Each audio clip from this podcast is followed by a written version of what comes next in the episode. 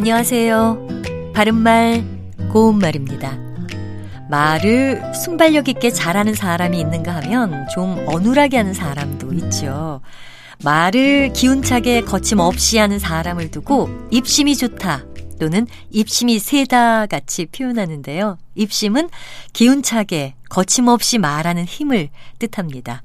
또 말빨이라는 표현도 많이 쓰는데요. 말빨은 듣는 사람으로 하여금 그 말을 따르게 할 수 있는 말의 힘을 뜻합니다. 관용구 말빨이 서다는 말하는 대로 시행이 잘 되다라는 뜻으로 그가 무능력하다는 것이 알려지고 난 후에는 후배들에게 말빨이 서지 않는다처럼 표현할 수 있습니다. 또 말빨을 세우다는 주장을 굽히지 않다를 뜻합니다. 그런데 이 말빨에서 두 번째 음절에 있는 발이란 것은 몇몇 명사 뒤에 붙어서 기세나 힘의 뜻을 더하는 전미사입니다. 이 같은 예로 끄 밑에 시옷 받침을 쓰는 끝발이 있는데요. 이것은 노름 따위에서 좋은 끝수가 잇따라 나오는 기세라는 뜻도 있고요. 아주 당당한 권세나 기세라는 뜻도 있습니다. 그리고 전미사 발은 효과의 뜻을 더하기도 해서 약발이나 화장발 같은 표현으로도 쓸 수 있습니다.